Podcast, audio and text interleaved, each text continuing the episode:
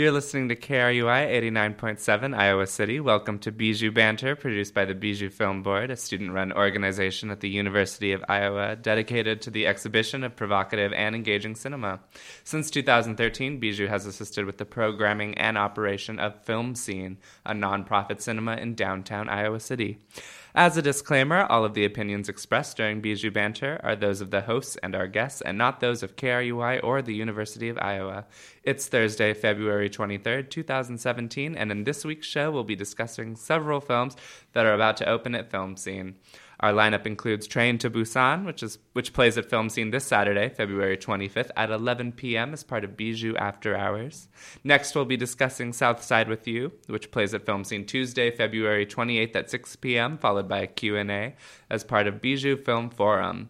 Finally, we'll be discussing the Oscar nominated film Toni Erdmann, which opens at Film Scene this Friday, February 24th, 2017. Before we, before we begin to banter, I should introduce my co hosts. We have Sean Wu, a pre business and English double major at the University of Iowa. Welcome, Sean. It's great to be back. And we have Shangmin Yu, a film studies grad, grad student at Iowa. Welcome, Shangmin. Happy to be here. And I'm Leah Vonderheide, a film studies grad student. Just kidding. I'm Spencer Williams, a cinema and English double major at the University of Iowa. Let's start with our first film, Train to Busan. Changmin, perhaps you can share your thoughts before we begin. Sure. So, Train to Busan is another zombie apocalypse film. You might even say that this film is a riffle of Bong Joon Ho's Snowpiercer. But there's something different too. Train to Busan was a box office hit throughout Asia. It is even the highest grossing film in Taiwan last year. The film tells the story of a workaholic father who works in finance. Not surprisingly, his negligence alienates his daughter from him. And the plot really begins to move when both of them board the titular train to Busan when an infected woman with a bite wound on her leg jumps into one of the cars and causes the train-wide explosion of The Walking Dead. Many traditional melodramatic elements in the zombie genre appear as well. The traumatic separation of friends and family members following the attack, the head is the only witness of a zombie kind of setting, the tortures and torturing journey that the protagonist and his teammates have to go through in order to save their loved ones. However, different from Snowpiercer's hierarchical organization of dystopian oppression, Train to Busan wants to simplify things. A simple melodrama with an allegory that the audience can easily read. Now is the time for those white collar fund managers to do something to save this world in ruins. To a certain degree, I can imagine why this film, in comparison with other similar films, is successful. Contemporary zombie films usually focus on the globalized transportation system and how it becomes the fundamental cause of the unstoppable spreading of one zombie infection or another, like World War Z. Train to Busan, on the other hand, showcases the power of the state, the great South Korea, and its ability to absolutely contain the disease. This containment in turn produces a satisfying closure. My fellow banterers, how do you like this film? I thought it was good. Like, it's it's a good movie. It's just very. It's exactly what I expected it to be because it's a zombie movie, and with what we know about zombies with like The Walking Dead and World War Z, which was previously mentioned, we have these certain expectations of what we're going to see, and I saw what I expected. And Train to Busan is uh, not as good as Snowpiercer, I think, because it's just uh, has a mishmash of tones going on. I'm not sure if it wants to be like the next great cult movie or like a very heavy-handed uh, look at father-daughter relationship. So there's a lot going on in the movie that I'm not sure all works together, but it is entertaining. Yeah, I would say that when I went to see this film, it kind of felt like I had seen it before in a way. like I felt like a weird sense of deja vu and sort of watching this movie. I don't know, there's so many elements in this movie that seem to have appeared in other zombie movies. I'm thinking like 28 Days Later or just like any movie that has a zombie in it. I mean, there are elements of like Zombieland too. There's just like it's kind of like just like your quintessential zombie movie in which sort of you have people who at first appear like flippant and villainous and then it turns out that that's not the case and you don't get attached to any one character because you know that there's a possibility they might not make it out so it's not worth it.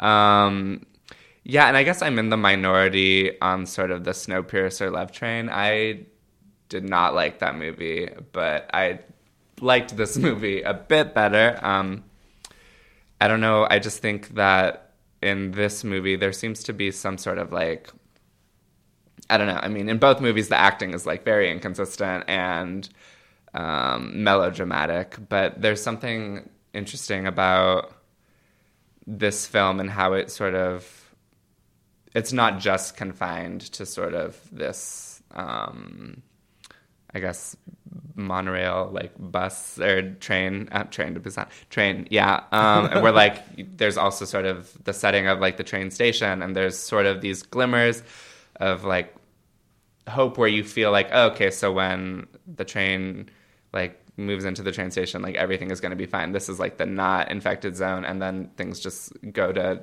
crap again and you, there's characters sort of have to like figure out how to get back on the train and so it's sort of like the train is both sort of like the antagonist, but then also sort of like what they ultimately come back to to save them from, I guess, the forces of evil that exist outside of the train too. So I thought that was sort of an interesting prop to use. And then I guess in the end too, it's sort of like I wasn't. I was kind of. It was unexpected to me who sort of makes it out and who doesn't, and that was interesting for me. I think as a viewer, there's a problem with the characters in the movie. I think they're only memorable to me now because they're pretty much like uh, survivor movie cliches. Like you have the pregnant woman and uh, the high schoolers that are like kind almost almost in love and like their um, romance is put to the test in this uh, life or death situation. So uh, problem with Train to Busan is just um, there's nothing really holding the set pieces together. Like the action's very cool and violent and bloody and well done, but from the the glue holding these set pieces together with these uh, characters is just very lacking, very uninteresting, and it's I don't know. There's just not much to it. It's like an issue I had with Snowpiercer too, where there's just so many characters that there's like no way that each character can sort of have their moment. Like there are two characters in this film. Like I think they're sisters. They're like elderly women. At first, I thought they were like lesbians, and then I guess like later on, it's just like they're sisters. Um, and like they sort of you think they're going to be like important and like in a way one of them is but it just like it happens so fast that like you can't their moments happen so fast that you can't really hold on to sort of the emotional impact of that relationship long mm-hmm. enough to care because then we're like in the next cart and there's like a whole entirely different thing that's happening so basically, uh, we are talking about the supporting actors and actresses in this film, and I I thought that the older sisters are you know a good touch just because that they are not exactly.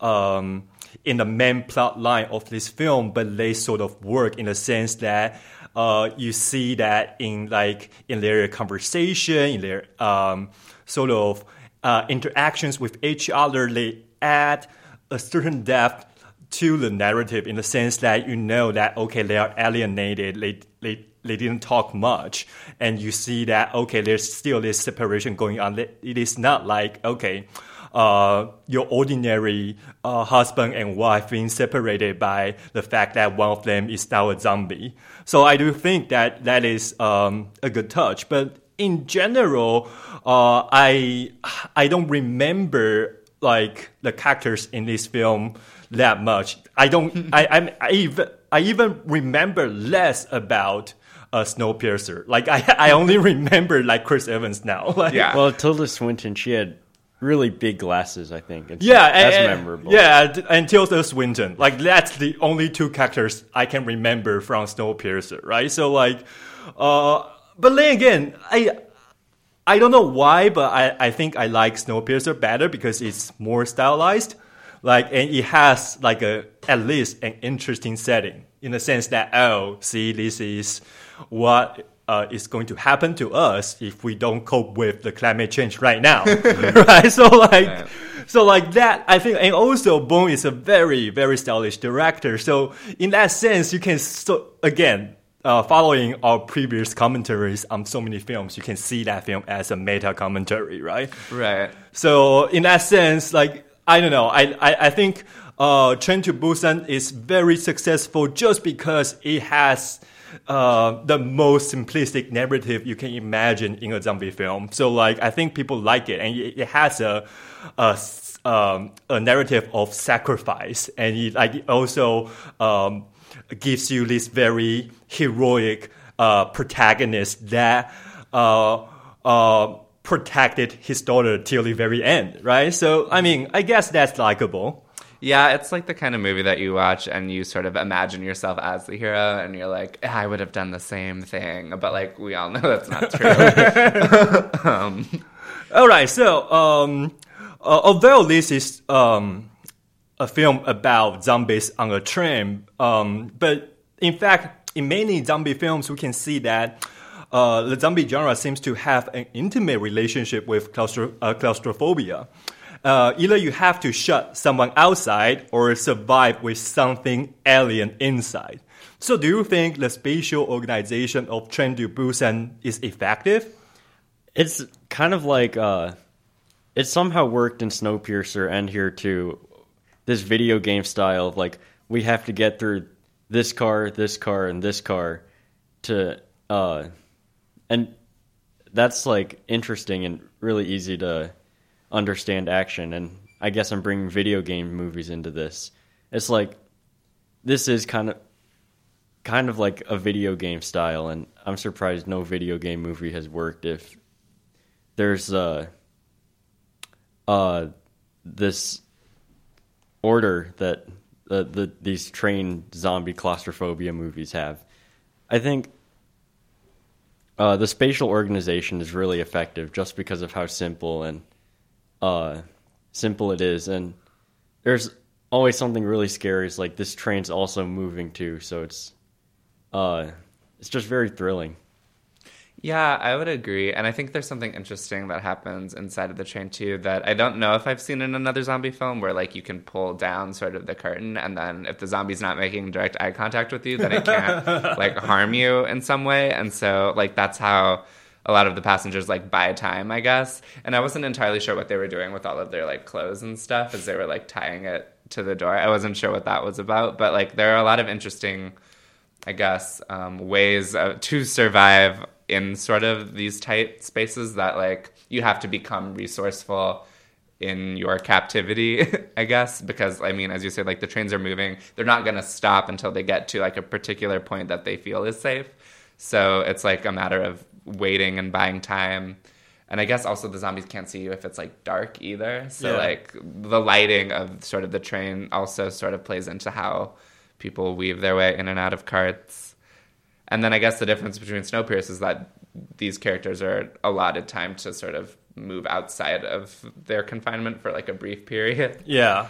Uh, also, I think that that tactic, uh, particular, um, that uh, people are going to take advantage of darkness and like use it to their advantage, is also from Snowpiercer, right? There's Yeah. there's that scene in which like oh, uh, Chris Evans and uh, and his other teammates just kill a bunch of soldiers in darkness, right? Like right at the beginning. Yeah. So I, I mean, and th- that that is like also thrilling too. So I think like I mean, people are not wrong when say, when they say that okay, this is like uh, Snowpiercer with zombies. But then again, I think the the real difference uh, difference is really that this film has a very uh, I don't know, emotional ending. And like Snowpiercer, on the other hand, wants you to confront all those big questions about class, society, and I don't know, climate change maybe. Yeah. So like that might seem a little bit fake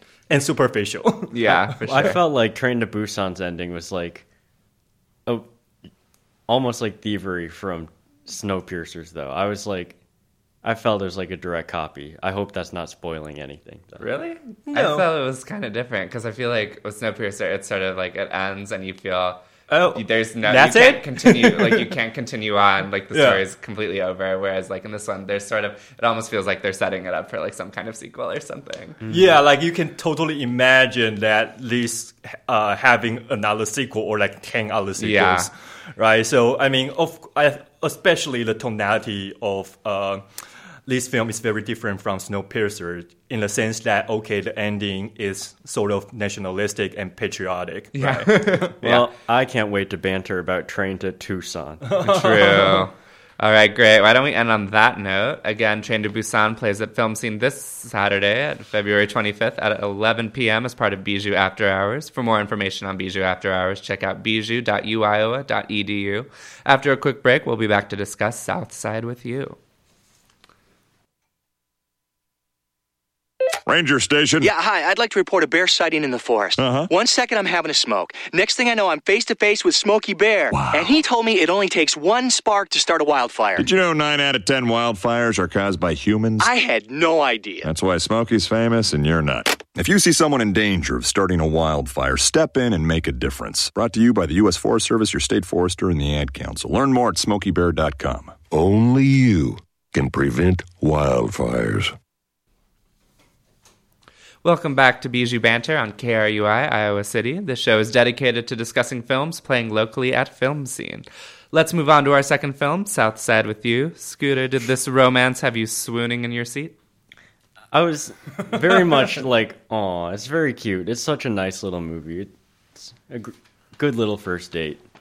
So, in 20 in the 2012 film Pitch Perfect, Anna Kendrick famously sang in the Cup song, "You're gonna miss me when I'm gone." Truer words have not been spoken, especially in the wake of post-Obama America. It's easy to reminisce looking back on better days while watching The Kind and Sweet Southside with You, written and directed by Richard Tanne. It's depicting Barack and Michelle Obama's first date based on what is publicly known about it. Whether or not you are a fan of the Obama family, it's hard not to like Tika Sumpter and Parker Sawyer's, Parker Sawyer's depiction of Michelle and Barack, respectively. The movie doesn't have much in the way of conflict. It's very dialogue heavy, with many of its scenes being its two leads just walking and talking. It's clearly influenced by Linklater's Before trilogy and maybe even Chris Rock's Top 5. It's Southside with You isn't as strong or as memorable as either of those movies, but its positivity and wholesomeness is strong enough for it to make a good impression on me, especially in these trying times. My fellow banterers, what did you think of it?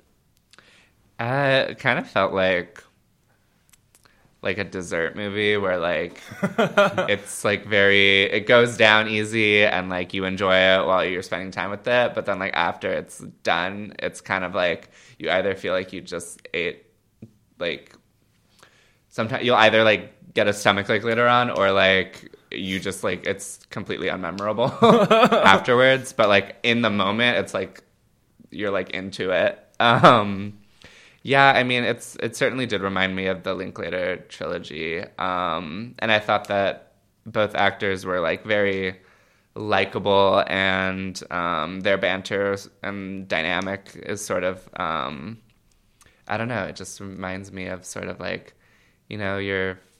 I mean, and it's it's I don't know. It's hard to watch this movie and not think about like what then happened. You know, there's sort of like there's no stakes in Right. this movie because you already know what's gonna happen after sort of the credits roll. So it's kind of just like a movie that you can like sit back, like maybe look at your phone a couple of times, and, like, but like still sort of.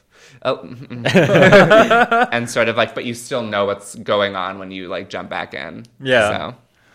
So Uh, I think this is a the kind of film that gives you a man feeling like uh uh mm mm ah yes, like in the sense that okay um I don't know why but like films about African Americans like on big screen nowadays are very very white in their in their form, right? In the sense that okay, like if you want to depict uh, African Americans in a positive way, you have to follow like certain genera- uh, gen- generic conventions.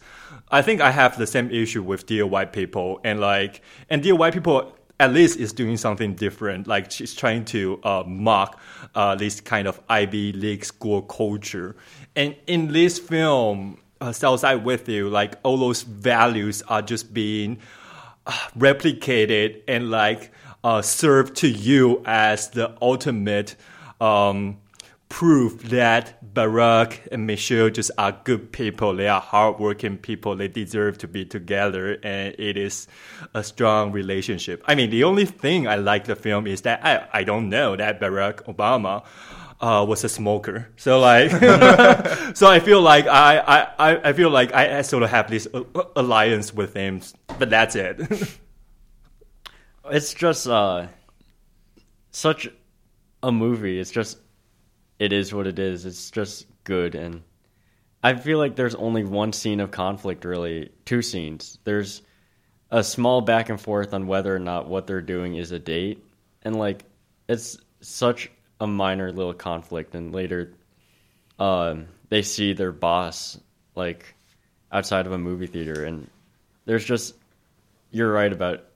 I agree about it not having any stakes because it's just so. It exists anyway. uh, let's talk about Tika Sumpter and Parker Sawyer's performance. Were the were you two convinced that the uh, the actors were Michelle and Barack, despite not looking or sounding much like the two iconic figures. I think uh, Parker Sawyers uh, did a very good job in the film. Like he does sound like Barack Obama, especially with like uh, his intonation and right. his way of delivery lines, and, and like his um, particular style of like giving a speech. I found I found that uh, very convincing. I haven't seen that much of Michelle Obama, so I cannot judge Tika Sumpter's performance. But in general, I think uh, both all, all of the actor and actress in the film are likable and uh, convincing. And uh, I mean, at least like when you see them perform, you won't hate this film, right? Like they like. Uh, uh, they give you a very person personable version of these two important figures in the history of America. Yeah, and I feel like Barack Obama has such like an iconic voice that has been like parodied, like even by like SNL. So like we all sort of have it in our consciousness of like what Barack Obama sounds like, and so I think Parker Sawyer's performance sort of captures that without going into like caricature or like over the topness. But I don't know, Michelle Obama's kind of she doesn't have.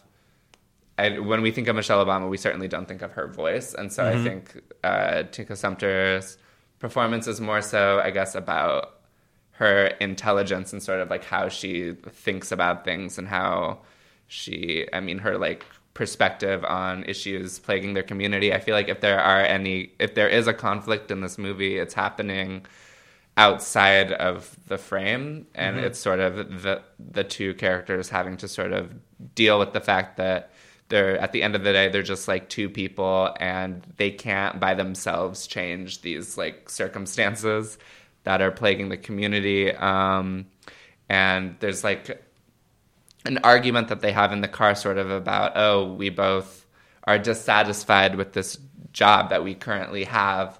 Um, we could be doing so many more like i guess better things for our people from where we come from um, if we like were given the opportunity, but as it stands, sort of like in how they are perceived by their employers, like they have to act a certain way and be a certain way in order to and work like two times as hard as everyone else in the office just to sort of get the bare minimum. And that's sort of like the confinements in which they are struggling with um, inside of the film. And i think there's like an interesting the use of spike lee's do the right thing in the film is sort of an interesting um, reference, I guess, and it does cause, I guess, like you were saying, like another point of conflict in which they both happen to run into um, Michelle Obama's like boss employer um, mm-hmm. at the movies, and it's sort of, it's kind of like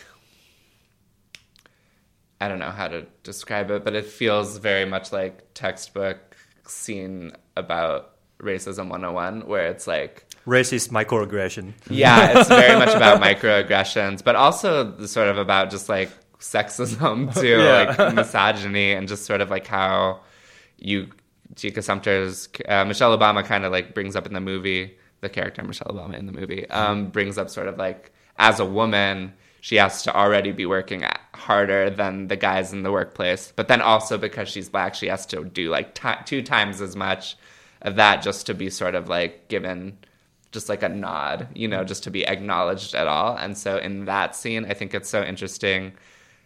Sort of like she's been there a lot longer than Obama has, and yet she's the one that is sidelined, and her opinions are sidelined in favor of sort of like the new cool guy that the boss seems interested in. And it's just like, because you know, like in that scene, you're thinking, like, oh, okay, there's no way if she had said what Obama had said to her employer, her employer would not have taken it as easily as had Obama told him, which is what happens. So I don't know. There's just there are, I guess, these little there are moments of conflict, but they arise in ways that are not like obvious to just like a.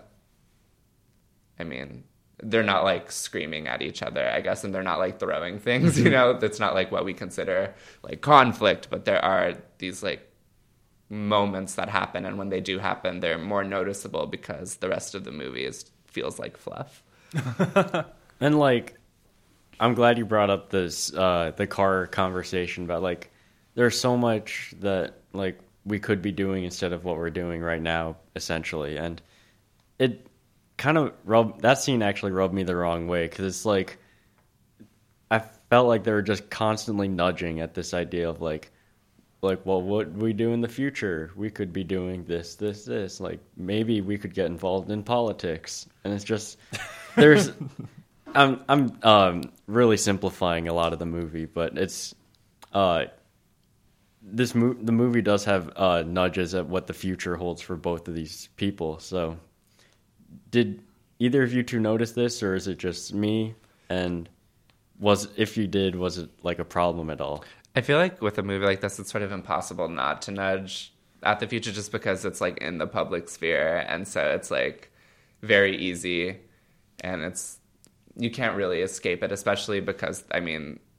they're just like two iconic figures. And so we already know, we've lived through that presidency. And so we know it feels like as if we know them already before we even come to this movie. So to hear that kind of talk, it seems just like the obvious choice.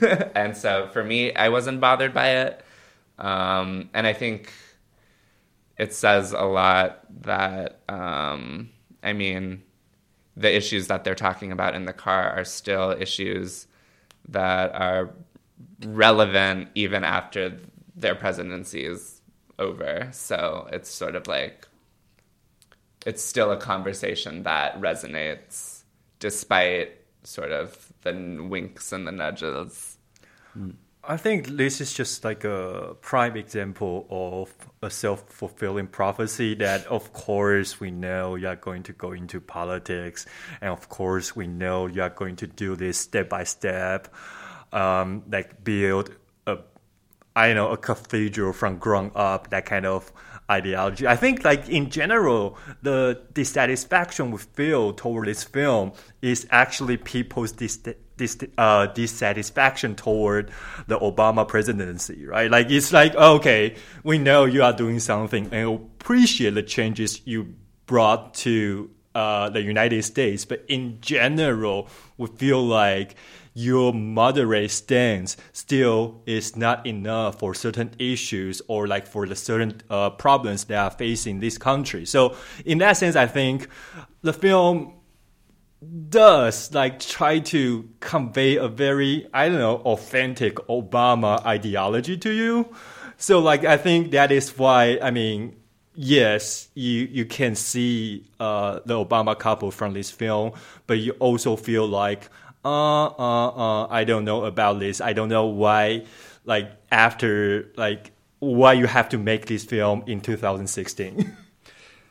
I think the movie works whether like it, the ability of the movie to work for the viewer is just dependent on whether or not like you liked Obama, and I I was a huge Obama fan, so I was really able to get behind a lot of the good values Obama had, and I imagine if you weren't a big Obama supporter, his scene in the community center when he's like "carry on" would just be like, um, just really trying. But I don't know. I think it's it's just nice. yeah. So why don't we end on that note? Um, again, Southside with You plays at Film Scene Tuesday, February 28 at 6 p.m. as part of Bijou Film Forum. For more information on Bijou Film Forum, check out bijou.uiowa.edu. Before we move on to our third film, let's check on the weather. All right, it is currently 45 degrees outside um, with a 90% chance of rain for the rest of the night. Um, I don't know what else I'm supposed to say. And tomorrow it's gonna be ooh, it's gonna be a low of 19 and a high of 39, with a chance of snow. Awesome, Burr. great. You're listening to Bijou Banter on KRUI Iowa City. Bijou Banter is a show dedicated to discussing films playing locally at Film Scene, and in our final segment, we'll be discussing the best foreign language film nominee Toni Erdmann. So, Toni Erdmann, directed by Maren Ade, I don't know how to pronounce that last name, I apologize, uh, premiered in competition at Cannes this year to great acclaim, despite an impressive three hour running time. The story concerns a divorced music teacher named Winfried Conradi, who, after the death of his dog, appears on his daughter's front steps for an extended visit. The daughter, Inez, is a stern careerist with a job in business consulting in Romania, where she works on an outsourcing project for the oil industry. She's often the only woman in the room and thus has acquired a hardened exterior to mask her frustrations with the day to day sexism she experiences at the hands of her male coworkers. Um, Inez and Winfried could not be more different, and the film is at its most enjoyable when these two personalities clash. Winfried, in an effort to bring happiness into his daughter's life, takes on a persona named Toni Erdmann, a life coach with a horrible wig and an equally horrible set of yellow fake teeth. Wearing down Inez's armor proves to be a trying test task, but she eventually succumbs to her father's antics and in turn performs, in my opinion, the film's best moment, a rendition of Whitney Houston's Greatest Love of All. Um, ultimately, the film is about familial relationships and all of the messy, emotional, and often hilarious moments that parent child interactions can bring. Um, while a bit on the long side, I must say I enjoyed getting to know these characters and their unique quirks. My fellow banterers, what did you make of this film?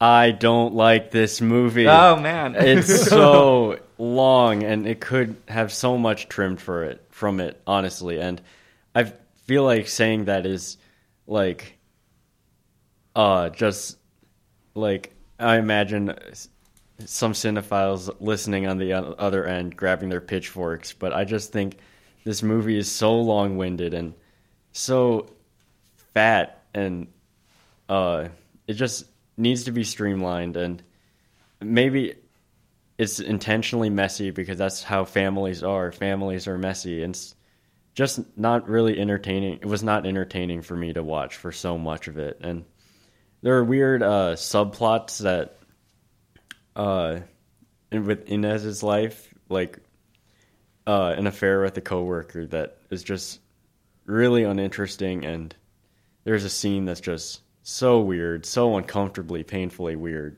that I couldn't get behind, and the movie it says so right on the poster has like the funniest nude scene of all time. Also really uncomfortable really weird. I I don't know. I just the movie wasn't for me.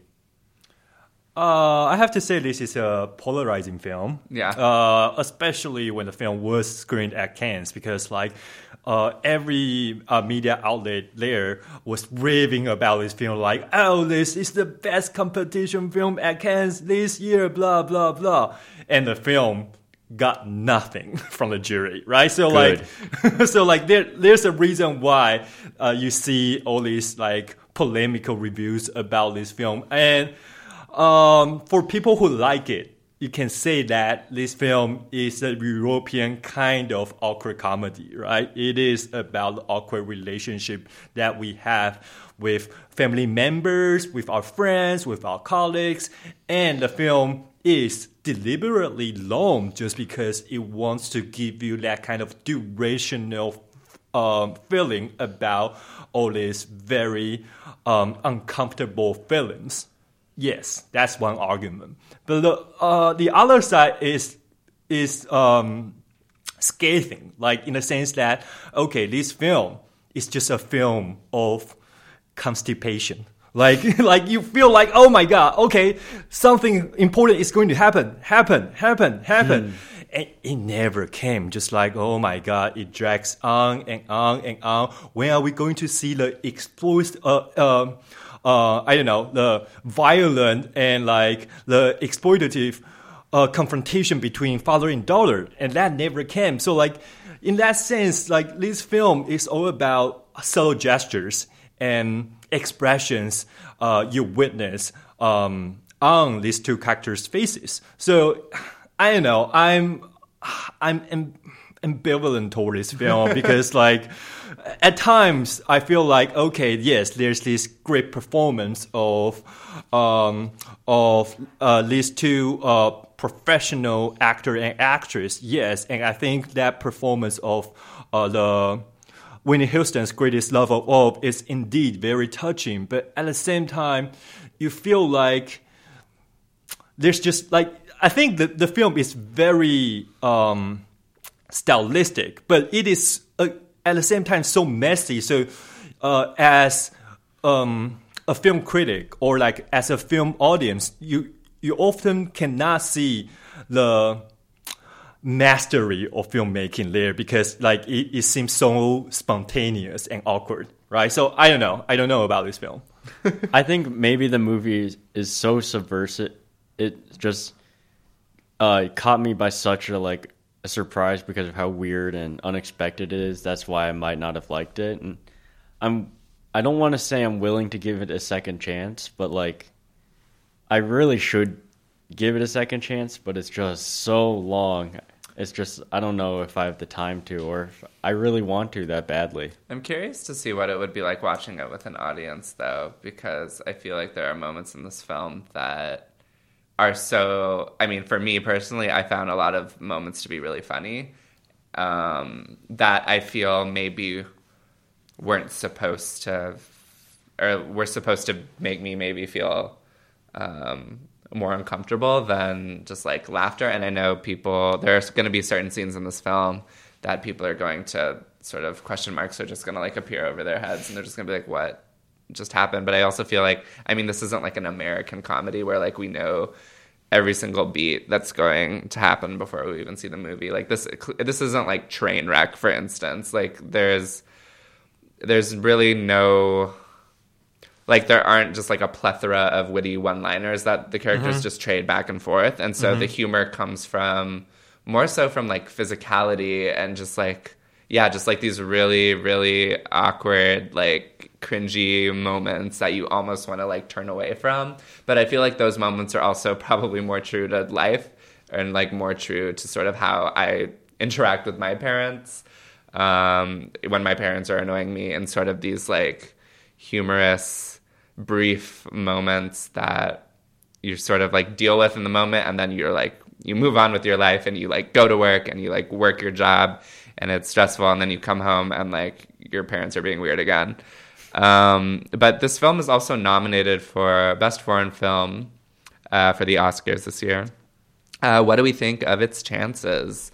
Sean i know you love foreign cinema so i'll throw this at you first uh, have you seen any of the other nominees and does this film stand out to you from the pack if you have I've only seen one other nominee, and it's The Salesman, which I think could pull an upset to win. I'm uh, since Toni Erdmann won the British Oscar, the BAFTA, I believe. It's uh, also it's also one of the most widely known titles in the lineup, so I have a feeling it'll most likely win. And the Jack Nicholson uh, remake announcement certainly helps his chances of getting his name out there.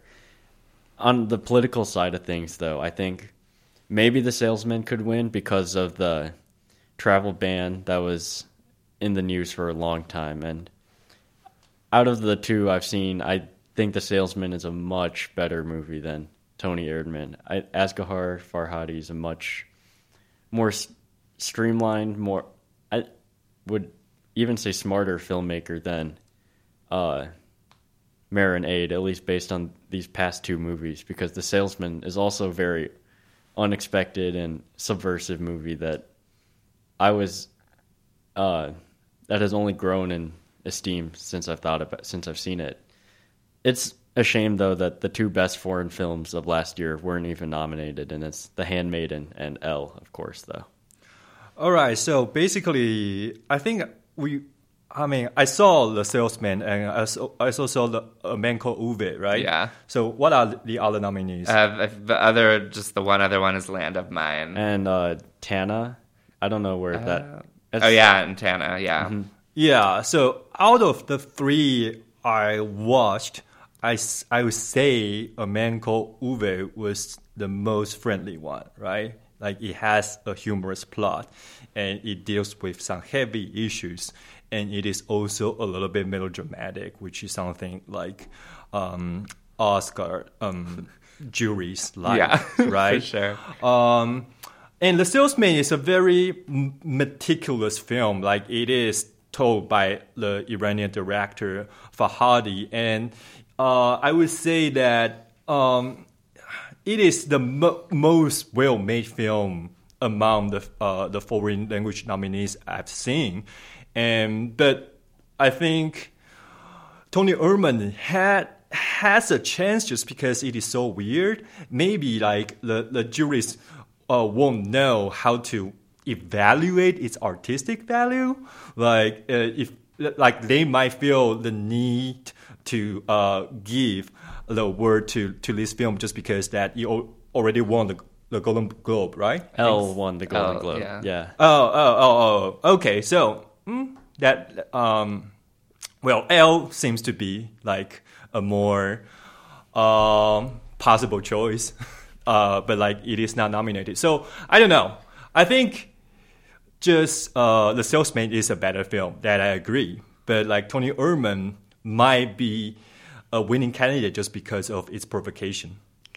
Yeah, I haven't seen The Salesman yet. I want to. I love that director, but I did see A Man Called Ove, which I hated. Um, so I guess at currently right now I am rooting for Toni Erdmann just because I like it a lot more than the one other film that I've seen on this list. Um, so I'm hoping. I don't know. I should probably see The Salesman at some point. Um, but let's talk about the. Actually, let's take a quick break, and then when we return, we'll continue our discussion of Toni Erdmann.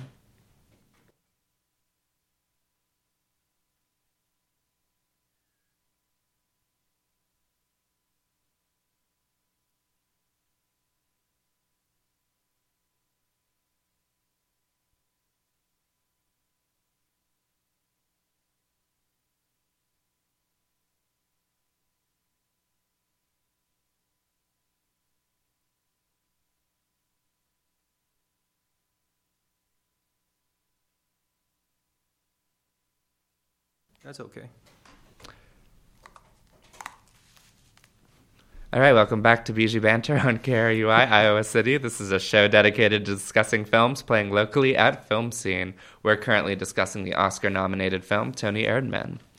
So uh, let's talk about the parent child dynamic of the story because it certainly doesn't feel like the kind of parent child dynamic we see in American cinema. Um, Inez is already an adult when her father kind of inserts himself into her life, and she's a very successful adult. She's not like a floundering sort of like, oh, I'm in New York City and like it's such a big city and I don't know what I'm doing and I wish I could like move up in the like hip magazine thing that I work at, but like that's never gonna happen. Um, no, she's like a very she like has um, a stake in a business and like I mean, it's alluded that I mean a lot of people's jobs are sort of dependent on the decisions that she makes with hers. Um, and so her father inserts himself into her life after going through what appears to be a midlife crisis, which is sort of what we would expect the child character to sort of take on um, and go back to the parent figure. Um, but what do we make of Winfried's motivations for wanting to spend time with his conservative daughter in the form of the alter ego he creates?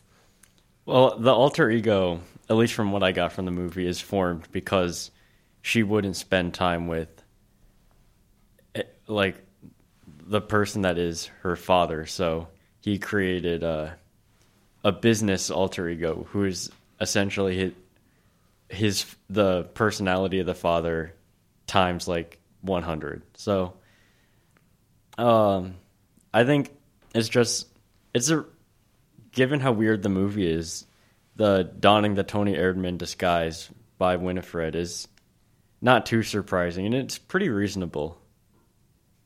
I think uh, in general, there's this um, happy-go-lucky quality about Toni, right? Like um, he's weird, he's clownish, and he says like all these weird things. And I think the reason why um, uh, Winfried wants to, uh, his daughter to meet um, his alter ego is because that he's trying to model the public private distinction here, right? I think this film is so awkward, especially because um, uh, Toni Erdmann's this character is always interfering with Inez's like public life. It is not just like oh, uh, he's a squatter at her place. No, it is more about that.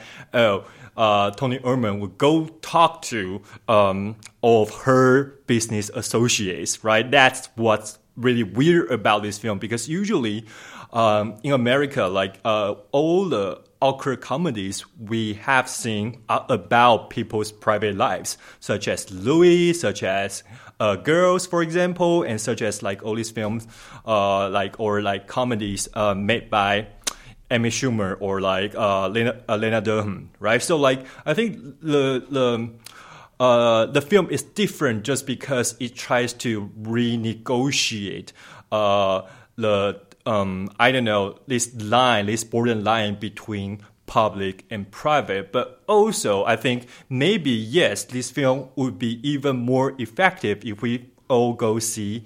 Um, the film in a theater just because maybe it needs a public to achieve its maximum effect.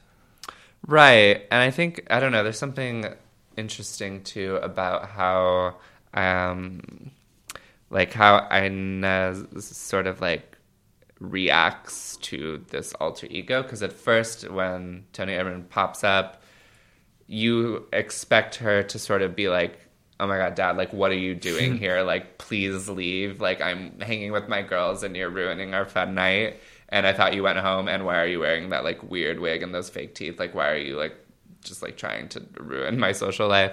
And instead, she doesn't do that. She just kind of like grits her teeth and just kind of like bears it out. Um, and then later on, she sort of begins to buy into the alter ego in a way. Like she begins to interact with her father as Toni Erdmann um, and sort of seems to be in on the joke. Um, and I think that's like a very interesting dynamic um, as far as like his motivations for even like showing up um, like on her doorstep in the first place. There's like that's also sort of interesting. I mean at the beginning of the film we see him struggling. He has like a he teaches piano lessons like out of his home. He's like divorced. And his one student doesn't want to play piano anymore so that kind of leaves him and like you sort of leaves him like astray and but we also see that he's also like a choir director of some sort but like a very strange one. Like he like his students are all wearing like this like corpse paint and it's like very bizarre and he doesn't seem to really fit anywhere that when we finally see him as Toni Erdmann it makes more sense. Um, it sort of almost feels like the real Winifred is Toni Erdmann and sort of like the alter ego and the man behind the alter ego sort of blur into one, which I think is like an like interesting. Um, and I mean, the last costume that he wears in the film is like so bizarre, but it's also there's like it's a comforting sort of like Sasquatch like suit too that also feels sort of like warm and fuzzy on the outset, which I feel is sort of the character, you know? And so every costume and every piece that he's putting on is essentially himself just amplified a little bit more for physicality's sake. Um, but the film has an impressive running time, which is something that has come up um, in our discussion. Uh, it's running about, let's say, like an hour and a half longer than the usual comedies that we watch normally, I would say. Um, do we feel the weight of this runtime? Is this a film that doesn't feel like it's three hours long? or does the running time give us a better chance to understand the characters and their motivations and sort of their inner turmoils? Or does it undermine them in like useless details or moments? It definitely felt like three hours. It actually felt more like four hours, to be honest. I really just don't like this movie. I think even though it's uh, three hours long, it doesn't feel like I got more out of it because of its length. Because instead of having more scenes of like getting to know these characters better, I felt each so many scenes were just really saggy, and uh, each scene was longer than what it would be in like an American comedy, for example. But is that a fault?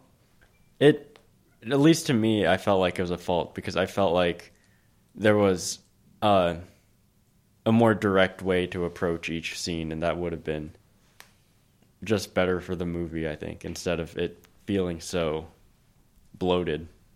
I know. I feel like this film is totally in line with the art cinema tradition, right? Like you, if you want people to feel the time, you give them the time, like, right? You, if you want people to feel like this is the struggle that these characters are going through, you have to give the audience enough time for them to digest it.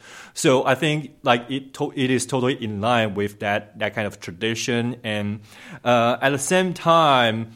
Uh, I, I mean, I don't know if the messiness uh, is intentional or like unconscious. Like, uh, it is hard to tell because that yes, we don't we don't actually see uh, the very um, articulate kind of storytelling that, for example, the salesman has. Like, oh, oh, you see all these like correspondences, you see all these uh, uh, repeating techniques that are trying to direct your attention to somewhere. You don't see that here. So, like, this film is uh, is in a sense like almost digressing. Like, it is trying to. Uh, uh, get you away from the business world that the daughter uh, is living in. So in that sense, I think uh, this kind of um, sat- uh, satirical, surrealistic uh, tradition can go back to I don't know certain kind of Eastern European filmmaking, like uh, like uh, a lot of those Eastern European directors like uh, Kusturica or like um, Elie Menzel, they would use surrealistic elements uh, to um, mock or to make fun of their contemporary society. Back then, it was the com- uh, communist society, and this film, it is the transnational corporate culture, right? So, like in that sense, you can see that how um, uh, Toni Erdmann's character is um, is highlighting all those ridiculousness of the corporate culture and how like uh, his country style easy go uh, happy go lucky attitude and like treat everything like um, uh, in a less than serious attitude is going to be some sort of um, subversive, right? So I mean, you see that. So like in that sense, uh, because this film is focusing so much on the everyday, so like you you can like even if you don't like the film, you you sort of know that okay, the director is trying to give you something different. Yeah, and I feel like this film, I mean, it just feels so un-American in the sense that like it's not what we. Cons- I mean, it's it, at times it doesn't even feel like we're watching a comedy, Right. Um, and I don't even know if the film and wants us to think that it's a comedy either. I mean, I know that the leading actress in an interview was sort of like, "Yeah, I don't know why people are calling this a comedy because I don't think it is." um, which is like makes me sad when I think that okay now they're gonna make an American remake of this movie, and in my head I can already just see how what shape that film is going to take and like what details are going to be cut in exchange for like these one-liners that we're used to in American cinema, and so I really appreciate sort of the subversion of I guess American. Um, I guess an American's expectations of what comedy is. Um, and so I just like I don't. I mean, I think Kristen Wiig is lined up to play the daughter, and it's just like I already just like I already hate the movie. And like not even made yet. I'm actually looking forward to it. and I like Jack think- Nicholson aside, like I just like don't. I'm not interested. I feel like this movie sort of is very situated in its own place. Um, and the style of the film that it like the style of the film is also situated in sort of a tradition that is not American, and I think that's fine. Um, but what do you guys feel like this film is a comedy? Um, what were your favorite like comedic moments in the film? Well, I definitely thought it was a comedy, and there are funny moments in the movie. Like, I remember very early on, I was really charmed by uh, Winifred's home life, like how he only had one student, and the student's like, I don't want to play piano, and then he just takes such good care of his dog too. It's really charming there, but uh, later in the movie, I the what is and isn't comedy is really blurred because there are scenes that are definitely like not meant to be funny at all, and they aren't funny, and it kind of messes with the expectation that this is a comedy. There's a small bit with handcuffs that I thought could have been funnier if it was. This is one the only thing I want in Toni Erdmann to be dragged out longer with the handcuffs. I would have liked to have uh, see seen the dynamic between Winifred and Inez for like an entire day, just like handcuffed together. But I think that would be very American. like Yeah. you, like I- you, you, you have this scenario in which like two characters are handcuffed together and like they are going to witness or like go together, uh, go through some funny moments together, right? So uh, I- think like uh, all of these awkward comedies are not exactly comedies, right? They make you laugh not because they are that funny, but because oh, uh, one of the characters just like exposes him or herself to us, right? Like we feel like oh, that is cute. Or like or like oh i understand you. Like we we feel like that kind of connection with the characters on screen. And i mean and and you can already imagine what the american film, uh, remake is going to be like. It is going to be like devil wears prada plus girl, girls for example Yeah, right And like that handcuff scene's probably going to be drawn out a little bit more. I feel. yeah yes. I want to like get me on the team to remake this movie. And also, uh, I think uh, I think there are some very precious moments in this very long film because the film is so long um, that makes the moments of reconcil- reconciliation even even better because you feel like oh this is the moment in which they start to understand each other. They feel like okay or i mean i don't know you. I have been working in romania for so many years and you don't know me because i'm away. And like so this kind of father daughter dynamic really works very well in those moments of uh, reconciliation and recognition. So um, in that sense like um, of course, I mean, I, I don't see this as a comedy. I think this is uh, more of a drama. Yeah, Well, the end in the park, uh, the reconciliation there is very tender. I'm appreciative of that moment a lot. yeah. Okay, well, so why don't we end on that note? Um, again, Toni Erdmann will continue to play at Film Scene throughout the weekend and all of next week. For a complete list of showtimes, check out icfilmscene.org. If you're interested in seeing film that challenges, inspires, educates, and entertains in downtown Iowa City, please check out Film Scene and Film Scene's website, icfilmscene.org. To find this and past, uh, past episodes of Bijou Banter, please check out Bijou's website, bijou.uiowa.edu. All of our episodes are also available on iTunes. You've been listening to Bijou Banter. Uh, Sean, thanks so much for being here. Thanks for having me. And Changmin, it's a pleasure as always. Likewise. All right, I'm Leah, and I look forward to more banter next week.